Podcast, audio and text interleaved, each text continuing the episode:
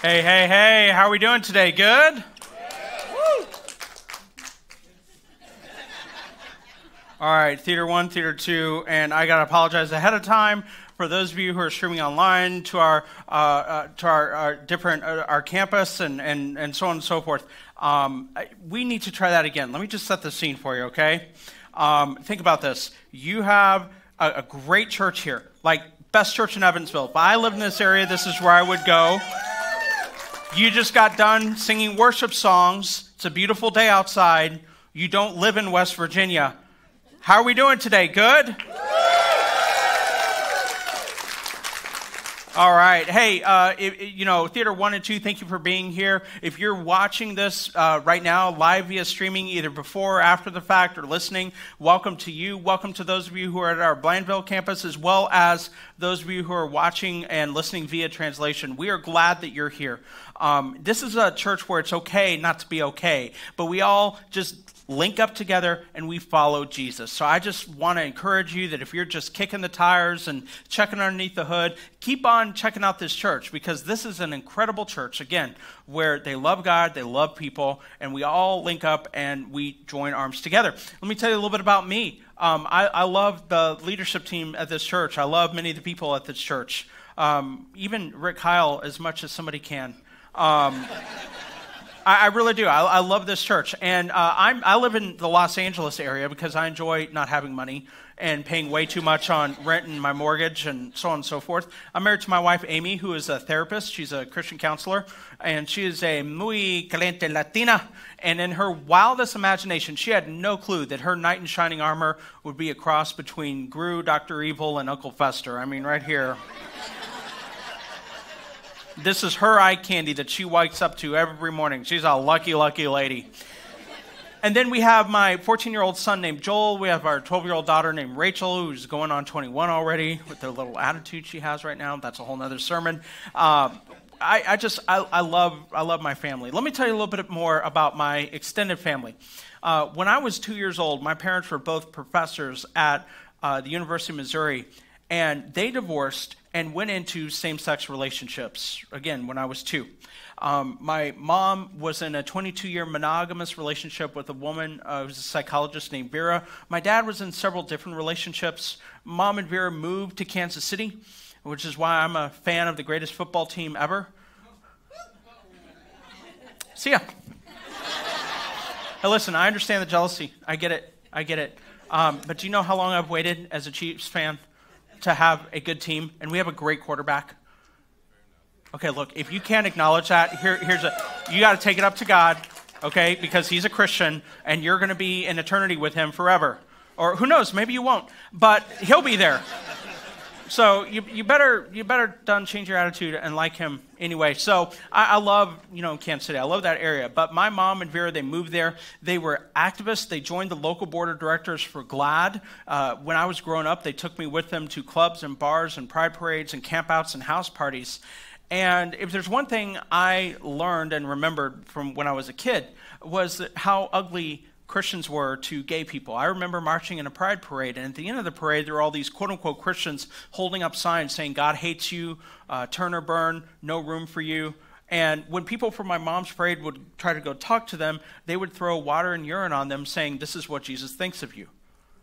I saw uh, Christian families ignoring their young sons dying of AIDS in the 80s, or if they were there, they wouldn't talk to them. They didn't want to catch anything. And I remember that so vividly because I would ask my uh, mom when I was a kid, why are they acting like this? And she would say, well, Caleb, they're Christians, and Christians hate gay people. If you're not like them, they will not like you. And so I just grew up thinking to myself, I never want to be a Christian because if Christians are this bad, I can't imagine how awful Jesus Christ is. I think sometimes we really underestimate um, how much the way we treat people, how much uh, the words we say, or the actions we take, or what we write on social media. Mm, mm, yeah, you know who you are. I think we really underestimate how much that will either encourage or undermine somebody's relationship with Jesus. And so by the time I got to high school and I was 16, I, I, I couldn't stand Christians. I couldn't stand Christianity. I was sneaking out at night, living it up, partying. I, my hair was down to here, and since then the Lord removeth and addeth other places. I did something wrong. I don't know when it was. I think I shrunk a little. And so, like, I, I, I was just like I, I, just was living what I thought was my best life. And then I got invited by another high schooler to go to his house for a Bible study for high schoolers. And I thought this is going to be perfect. I'm going to go and be a pretend Christian, a ninja Christian, you know, and dismantle their faith. And that turned out real well, as you can tell. It was a great plan. like, I remember showing up, and um, you know, we went downstairs to the basement, which I usually don't go into the woods or the basement because nothing good happens in either one. But we were all circled up studying the Bible. They told me to turn to First Corinthians. I didn't know that God put a table of contents in the Bible at that time. And so I couldn't find it. So I thought I'll just read a verse from First Chronicles. Nobody will know. Nobody reads the Bible. And so they get to me, I read a verse about some dude getting impaled. Um, not in First Corinthians, by the way, just to be clear on that. And they said, Caleb, where are you? I said, Well, I'm in First Chronicles. They said, Oh, so you're in the you're in the Old Testament. And I said, Is there a new one? like I just assume if they call it the old, there's got to be a new. Is there an in between? Like what is, this? And I, I, guess I was really embarrassed, but I kept on going because I wanted to prove them wrong. And and here's the thing: I started falling in love with Jesus. Like Christians are still annoying. Like I still think they're annoying, and I can say that because I is one a Christian. Okay, and we are annoying, especially in the church parking lot afterwards. I mean, good, good night, people are too nice. And, and that's my whole vice and a whole other sermon, so we won't even go there.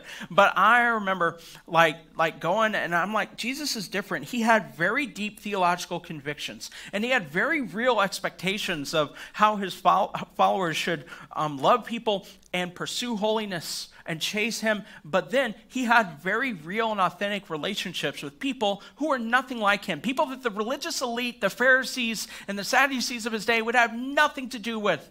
And I love what Pastor Andy Stanley says down in Atlanta that people, that people who are nothing like Jesus like Jesus and he liked them back.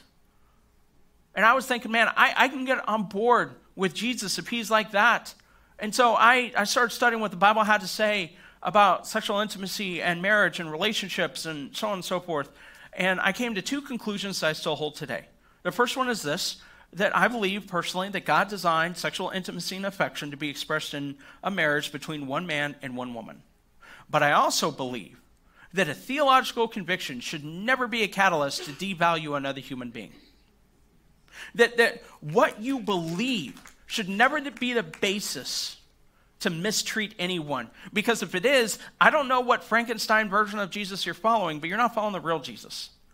You're following a version of Jesus mixed in with your own different you know, beliefs about Jesus, which is not a good thing. That's not the real Jesus. And, and so, like, I, I ended up wanting to come to Christ, so I called my friend Greg. He baptized me at the age of 16. It was a CIA covert operation baptism. And then I had to come out to my parents because I was nervous. You know why I was nervous? Because there is a tension that we feel between what God says, His words, and the decisions that we and other people make that are contrary to what God's word says. There's a tension between what God says and between the trends and traditions of society. Anybody notice that?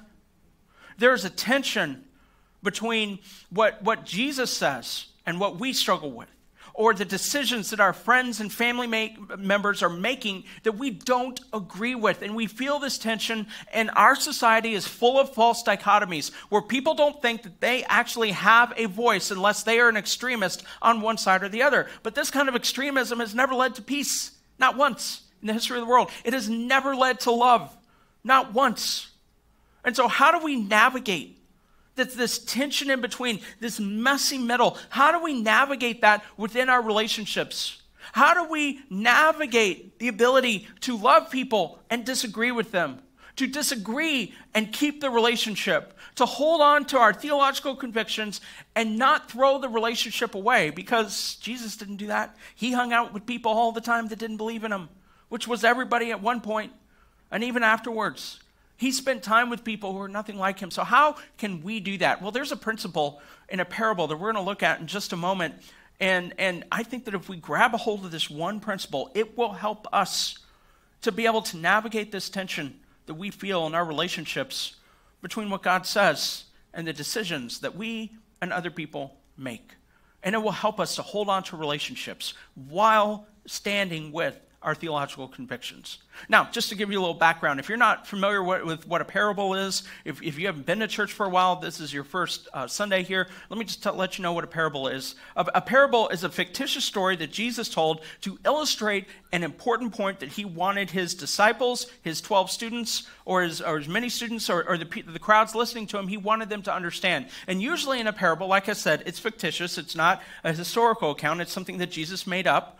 And the, the elements in a parable are very exaggerated. Also, within almost every parable, you will see God in there. He includes God. Sometimes he includes himself. He usually includes the, the people all around him so that they can see themselves in the story. And one of the most important questions that we can ask in a parable is where do I see myself in this story? Where have I been? Where do I see myself now? And so in this parable, we're going to find this principle that's going to be incredibly important. So, if you have your Bibles and mobile devices, go ahead and turn to Luke chapter 14. If you don't, we're going to have the words on the screen, and I'm actually going to read them to you so you can just listen. Here's how Jesus begins the parable in, in Luke 14, verse 16.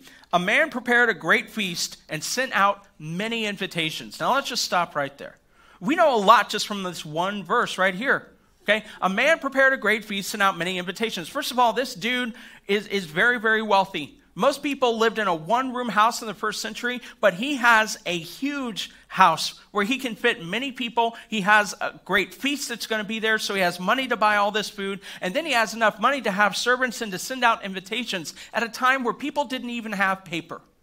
Okay? So he's going to invite the people that he knows, his friends, and he is going to have this huge banquet. I mean, dude, who wouldn't want to go? I'm there. You say banquet, you say feast, you say buffet, I'm there. Not Luby's. Other than that, I'm there. But, but here's what happened in the next couple verses. Look at verse 17 and following. When the banquet was ready, he sent a servant to tell his guests, Come, the banquet is ready. But they all began making excuses. One said, I've just bought a field and must expect, inspect it. Please excuse me. Another said, I have just bought five pairs of oxen and I want to try them out. Please excuse me. And another said, I just got married, so I can't come. Now, I'm going to give you some free advice. Here's the good news you don't even have to tithe to get this advice. If you have a party, and you invite who you think are your friends, and one of them says, I can't come because I've got five pair of oxen that I got to break in, they're lying. they don't like you. You know what it would be like? It would be like if you invite me out to lunch afterwards, you're like, Caleb, you want to go to lunch? I'm like, I'm washing my hair. I can't going to be like, okay, I get it. You don't want to do lunch. I get it. I, am that's fine. Whatever. I can read between the lines. And and people listening to Jesus' story, they their jaws would have like dropped. They would have been like, no, nobody ever did that. Because back in the first century, you, here's how the economic status broke down. So you had people in like the, the top class, the first class, who is like this? I mean, we think about like the 1% or the 10%, or even if you live in this country, just to let you know, you're in the top 5% in the entire world, maybe in the top 3%. And you're like, oh, you don't know how much money I don't have. You don't know how much money they don't have in, in India, in Haiti, and so on and so forth. So trust me on that, okay? So right here, like this would be a certain segment of the town, and then middle class would be like this, and then lower class and poverty economically would be like this and you stayed within your own class. And so, right here, he actually invites his friends, and none of them will come to his banquet. And then you got to think, man, if I invite my friends and none of them can come, they're telling me I just got married, I can't come. Like, what, what is two hours going to cost the marriage? If you just got married, well, I'm breaking in oxen, I'm plowing a field. You can put out that on hold. No, no, not the oxen. They get nervous. They don't like you. And you can tell this. And so here's what has to happen. Look at verse 21. The servant returned and told his master what they had said. His master was furious and said, Go into the streets and the alleys of town and invite the poor, the crippled, the blind, and the lame. Now, whereas at first people's jaws would have dropped, now people's jaws would have hit the ground.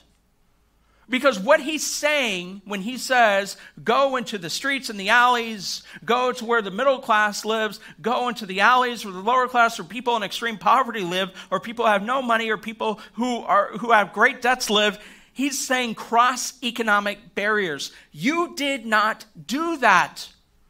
But just to let you know, there are no economic territories in God's kingdom.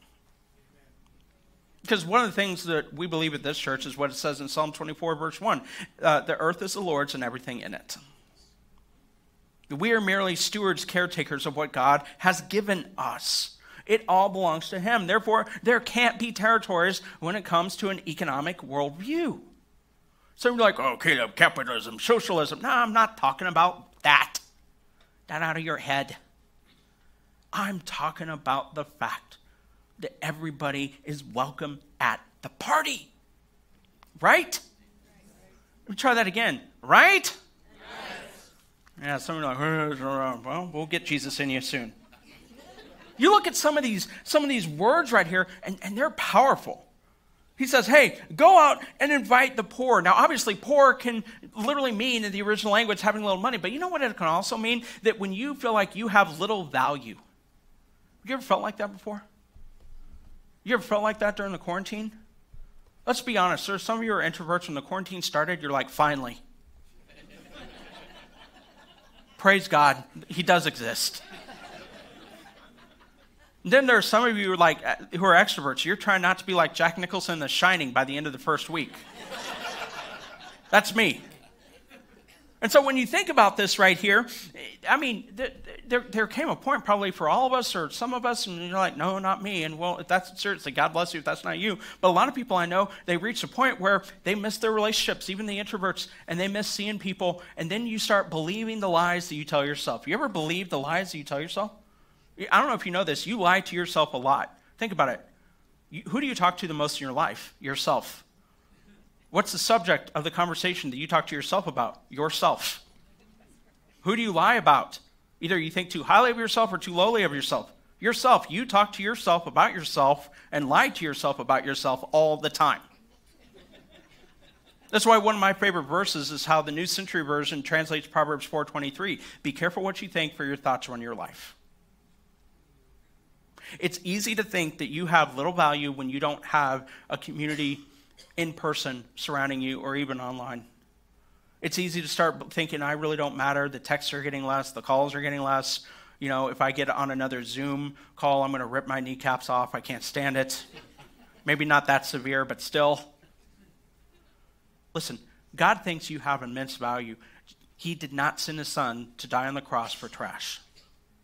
God loves people, no matter who you are. And then you look at the next word here, the crippled, those where it takes you time to get around places. Can you relate with that? Does, does the world feel like it's moving too fast?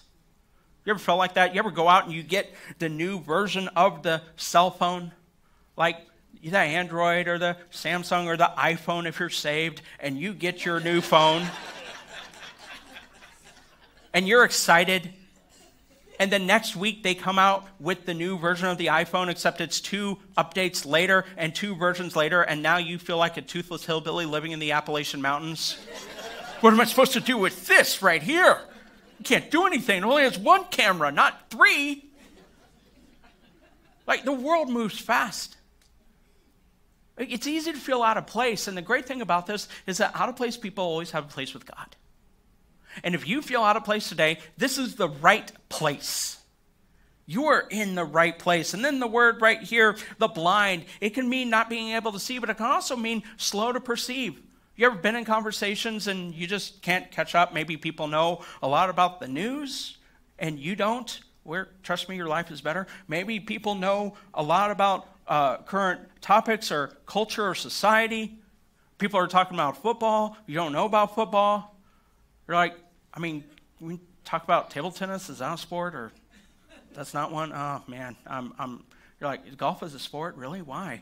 And I mean, you just you feel like you can't be in the conversation, or if like in my family, like extended family, not my wife and kids, or my mother-in-law, because I don't want to get in trouble and it's not true. But the extended family, people just keep on talking, and you feel like you literally have to be a bull in a china shop to get a word in. You ever have a day like that? Yeah, because, you know, with your spouse or kids, you can just look at them and go, other people you can't unless you just don't care like me, and then you do it all the time. And then the lame, Those who are born with disorders, whether it's mental health disorders, whether it's other disorders, biological disorders, um, uh, health disorders, so on and so forth. Listen, it's easy to feel like you have little value. That's why I tell you this is a church, it's a great church where it's okay for you to come and for us to join arms. And we're going to disagree with each other. And my question to you will be Will you follow Jesus even if you disagree with him? Will you follow Jesus even during the times when you think he's out to lunch? You're like, I don't agree with that. Well, let's continue right here. Look at verse 22. After the servant had done this, he reported that there's still room for more. This guy's house is huge. Because towns in the first century, you had anywhere between like 200 to 2,000 people. Like his house is able to handle the entire town, and as we're going to see a second, and then some. Do you know anybody who has a house that can fit 2,000 people? You're like, uh, I do. No, Ed and Shirley don't have that house. Trust me. Their house might be big, it's not 2,000 people big. They don't live in an Amazon uh, consignment facility or something like that. To comfortably fit that many people, this is where the exaggeration comes in. That he can fit the entire town. That's where what makes it so insulting that the first group of people they, they just they were jealous they didn't go because they were jealous of what he had the authority and the money and the power when jesus came like the Pharisees, they were jealous of him because of the authority that he had, and he came full of grace and truth and compassion and conviction, and he didn't try to get people to follow him because of fear or because they, you know, wanted to control people. I mean, seriously, you would go to this guy's party if he invited you. Like, it would be like if Nicolas Cage called you. You would go, right? What, you don't like National Treasure? You don't like Raising Arizona? What's the matter with you? Nicolas Cage. Okay, people, uh, listen. If the Queen of England called you, yeah. you oh there you go. the Queen of England called you. If she called me, I would go. If you're like, no, I wouldn't go. Well, what has she done to you? Nothing, okay? If she called me and said, Caleb, I'm going to give you a first class ticket on my Lear jet, I'm going to fly you out. You can spend the night at Buckingham Palace. You can eat. I'm going to pay for the whole thing. You know what I'm going to say? Liz, I'm in.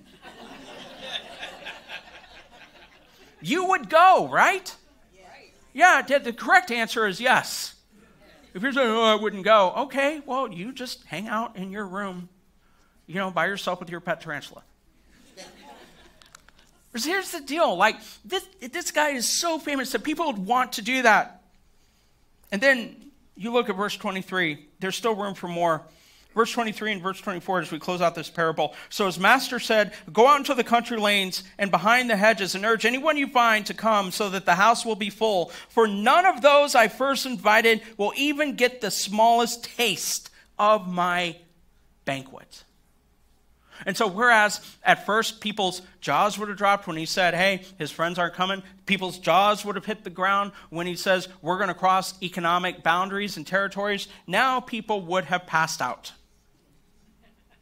Because when, when Jesus says, the master says, go out into the country lanes, what he's saying is, go beyond the city limits the religious leaders would have understood. The common people who were Jewish would have understood. He's saying, go get the non Gentile people and invite them in. Just like there are no economic barriers or territories when it comes to the kingdom of God, there are no ethnic boundaries or territories. Do you know that? None. Like if you think that there are if there are ethnic territories in, in the kingdom of God, you're not going to like heaven. So you might not want to go. Like you're just really not going to like it. You might want to try another religion because one of my favorite verses is Revelation 7 9, when it says, Before the throne of the Lamb was every tongue, every tribe, every nation. There, there is no racial or ethnic territories in God's kingdom. God, the, the body, the church is a beautiful mosaic. And, and so, like, I mean, the Jewish people, they would have said, no, no, no, no, you, you can't do that you know, th- this whole thing we've got going on here, it's just for Jewish people. And Jesus says, well, guess what? It's getting ready to be an everything, an everyone thing, not just a Jewish thing, an everyone thing. All people, no matter what. You go outside the city limits. And then he says, go behind the hedges. And in the original language, this paints a picture of somebody who has been so hurt that they build up a wall and a fortress around them. Have you ever been there? Have you ever been so hurt by family members or friends where you're just like, I'm tired of people, I'm tired of relationships. You know, everybody I see is like Ted Bundy. I'm just going to build up a wall all around me like this, and nobody's going to be able to get in. And you know some of those people. Listen, if there's anybody that understands what it's like to be hurt by your best friends and by people you love, it's Jesus. He was betrayed by all of them. And this is a place where it's okay to come. Because guess what? When, when you are wounded, God can use you like nothing else. There is immense power and pain that God can use for his glory. Hear, hear me out here, okay? Don't ever allow the walls to get so big that not even Jesus can penetrate. And so, what is the principle that we get that will help us navigate this tension that we feel between what we believe and people we love and the decisions they make or the decisions we're making? It's this that grace is for everyone, and that includes anyone. You have to remember this that grace, the invitation of grace, that grace is for everyone, and that includes anyone. Now, let's, let's do a little audience participation. You're going to fill in the blank here. Grace is for.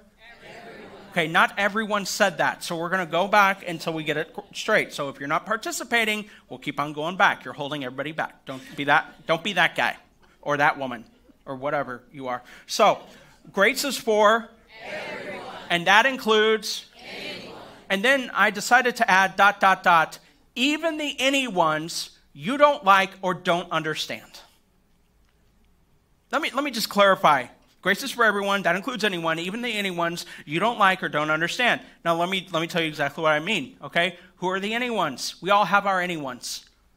The people you don't like, the people that don't like you, the people that you don't understand, the people that are making decisions that you would never make, the people that have made mistakes you think I would never make that kind of mistake. Who are your any ones? For some of you, your anyone's are people who voted for the other candidate. yeah, you guys are better than the first service. First service was like, I'm not going to say a word on that. For some of you, your anyone's are people who are in relationships that you would never be in and you don't understand. For some of you, your anyone's are people that you work with. Your anyone's could be, you might be like me, and your anyone's are like the ultra extreme cultural fundamentalist Christians. Like, theologically, I'm a conservative Christian theologically, but like there are some people, like they they they go beyond conservative and they're like, they've invented okay, they've invented like a whole different version of Christianity. Like where you can't tell the difference between where their politics begins and their faith begins. And they see their faith through the lens of their politics, not the other way around. Like, those are the people that I have trouble with, the religious elite. But guess what? I have to remember that Jesus, guess what? He met with Pharisees like Nicodemus. He had dinner at Simon the Pharisee's house. When he chose not to throw a stone at the sinful adulterous woman in John 8, he also didn't throw stones at the Pharisees, right? He could have, but he didn't. He engaged them all the time because Jesus modeled that grace is for everyone. And that includes anyone's, even the anyone's that you and I may not like or understand. So, how do we live this out? Here are a few quick things, okay? Number one, never allow fear from some people to determine the value of many people. Never allow the fear of some to determine the value of many. And I think we really need to hear this right now, especially as next year is a midterm election, another election. It's like, oh, I gotta, I gotta bail on Earth before that happens. Never allow fear from some to determine the value of many. You know why in the first century people didn't cross economic, um, like, uh, like economic uh, classes, or why people didn't get to know other individuals of, of different ethnicities and races than them? Here's why: because they were afraid. Listen, fear can be a horrible thing, but I don't care. I'm going to say this: fear is not a bad thing. If somebody tells you, "Oh, fear is bad," those people are morons. They don't know what they're talking about. God gave you the capacity to feel fear for a reason. You ever felt uneasy around someone? Yeah, absolutely. Right? You probably married that person eventually, but still. You ever felt uneasy around somebody you just don't know why? If you're hiking like where I live, and you see a mountain lion, you should be afraid. You, if you see a bear, you should be afraid. It's like, oh, I got my gun. That's not going to help you against a bear.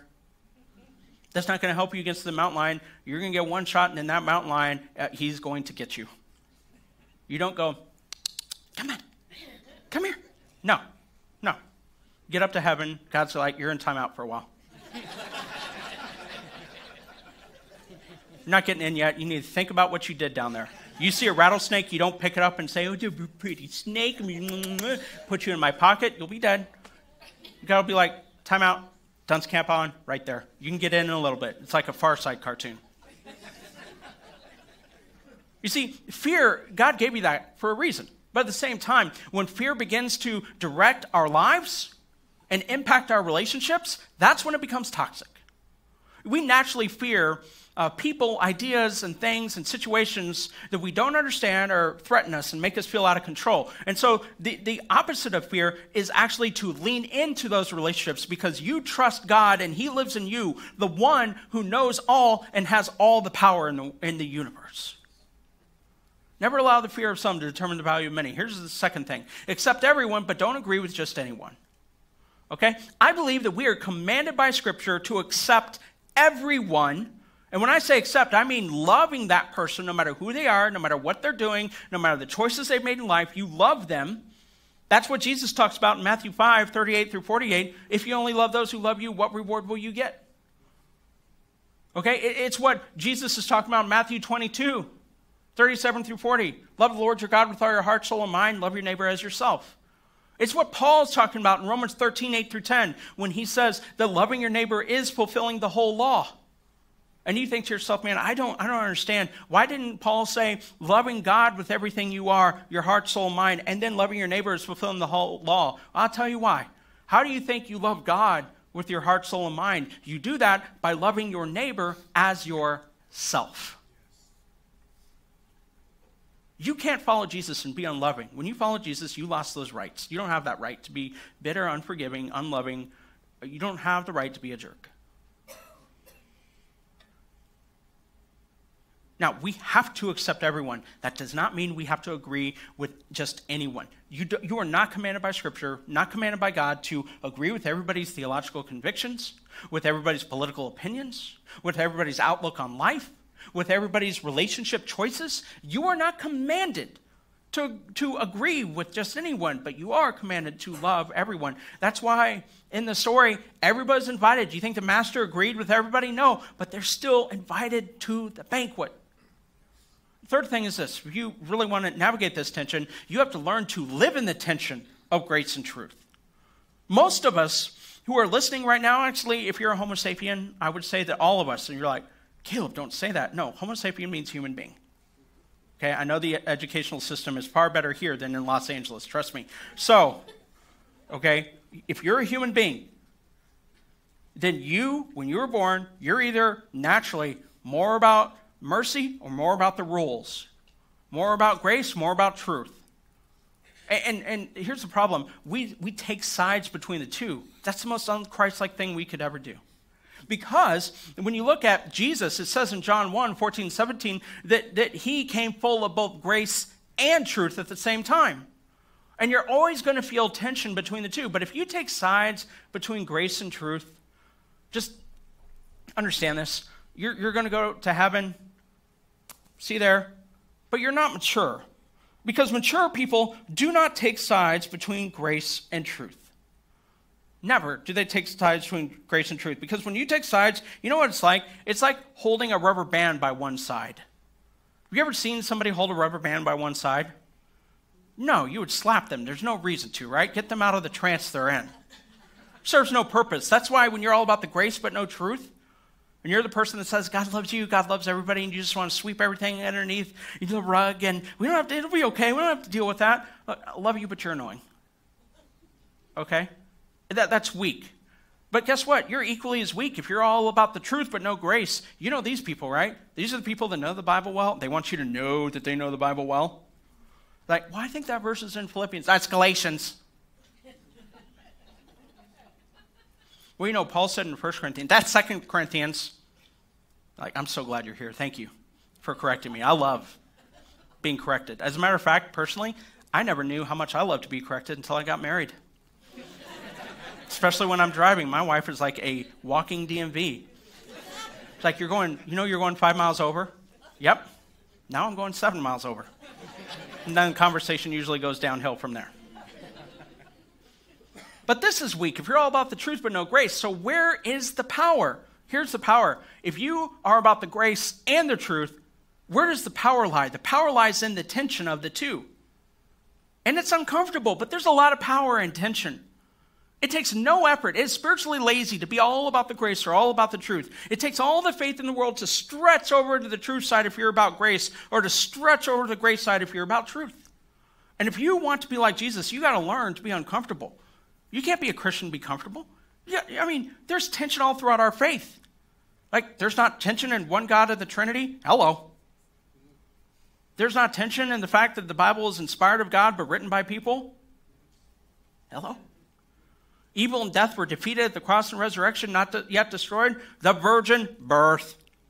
Mm. Miracles, God intervening in our sinful reality. Okay? You ever read Revelation? The wrath of the Lamb.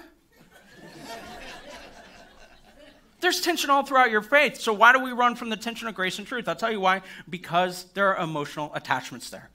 Grace and truth are always about relationships. You're more emotionally attached to other people than you are the concept of the inspiration of Scripture. That's why you wait, you've stood up all night worrying about somebody. You never like waited up all night worrying about how Jesus is fully God, fully human. You're like, okay, cool. when you run from this tension, you're running from love because love is the tension that you feel between grace and truth. Love is never easy.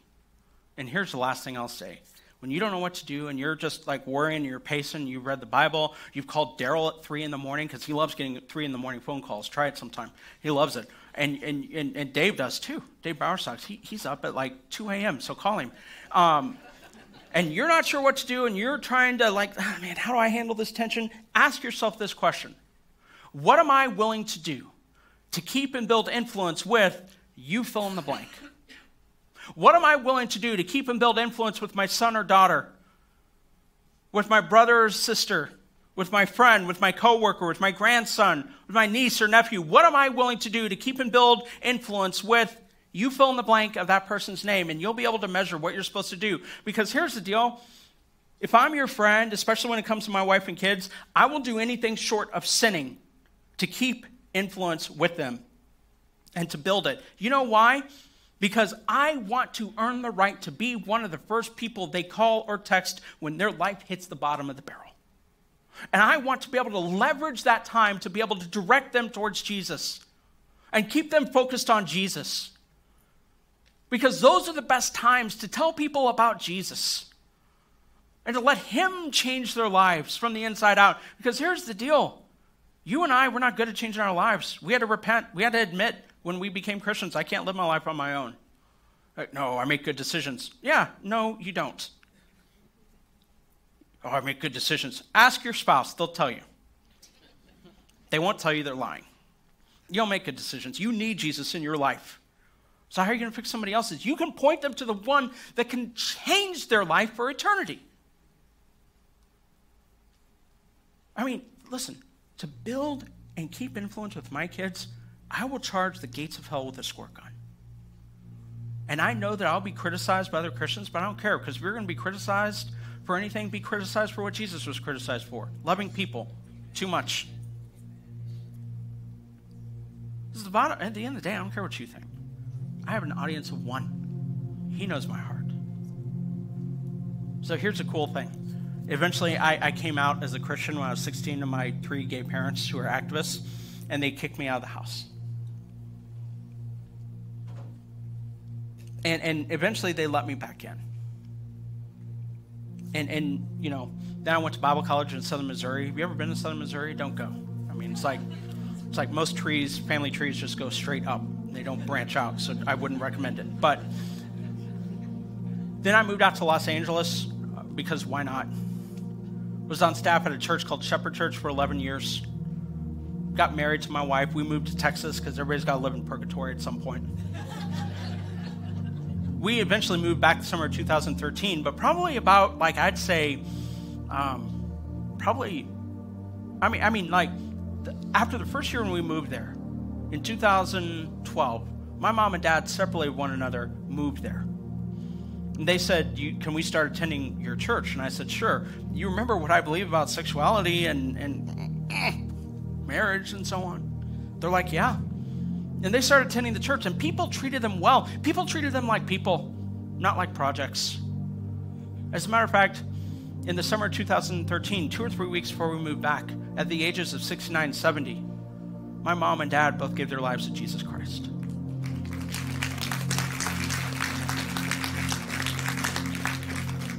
How did that happen? Because a group of people in a church believed that grace was for everyone, and that includes anyone. And you don't have to agree to love somebody or to be close to them. Jesus did it all the time. And so if you've come today and you have some hurts with Christianity, with Christians, or even with the church, I get that. Feel free to reach out to us at the Hills this week. We would love today. We would love to talk to you about that. If you have questions about who Jesus is, we want to talk to you. If you want to accept Jesus, email us, call us, wherever you are. If you're watching, streaming online right now, or after the fact, or listening, or reading a transcript, and you have questions or you want to accept Jesus and follow him, contact us. And if you're like me and you're a Christian and you realize that there are people that you have held unfair grudges towards and you have treated differently, this is a time to repent. You can leave this service changed. You just got to own it. Let's pray. Father, thank you so much for today. May we be people that love you, that follow you, that are for you. I pray for those who have been hurt by Christians, those who are thinking about following you, that they would reach out to somebody here at the Hills Church. And I pray for those of us who are already following you, help us, Father. Help us to repent for the way we treated other people. That we've cared more about our egos or flexing our theological biceps than we have just loving our neighbor. Help us not to get into some kind of spiritual competition, but to love people because, Father, you get the most glory when people far from you become followers of you. It's in your Son's name I pray.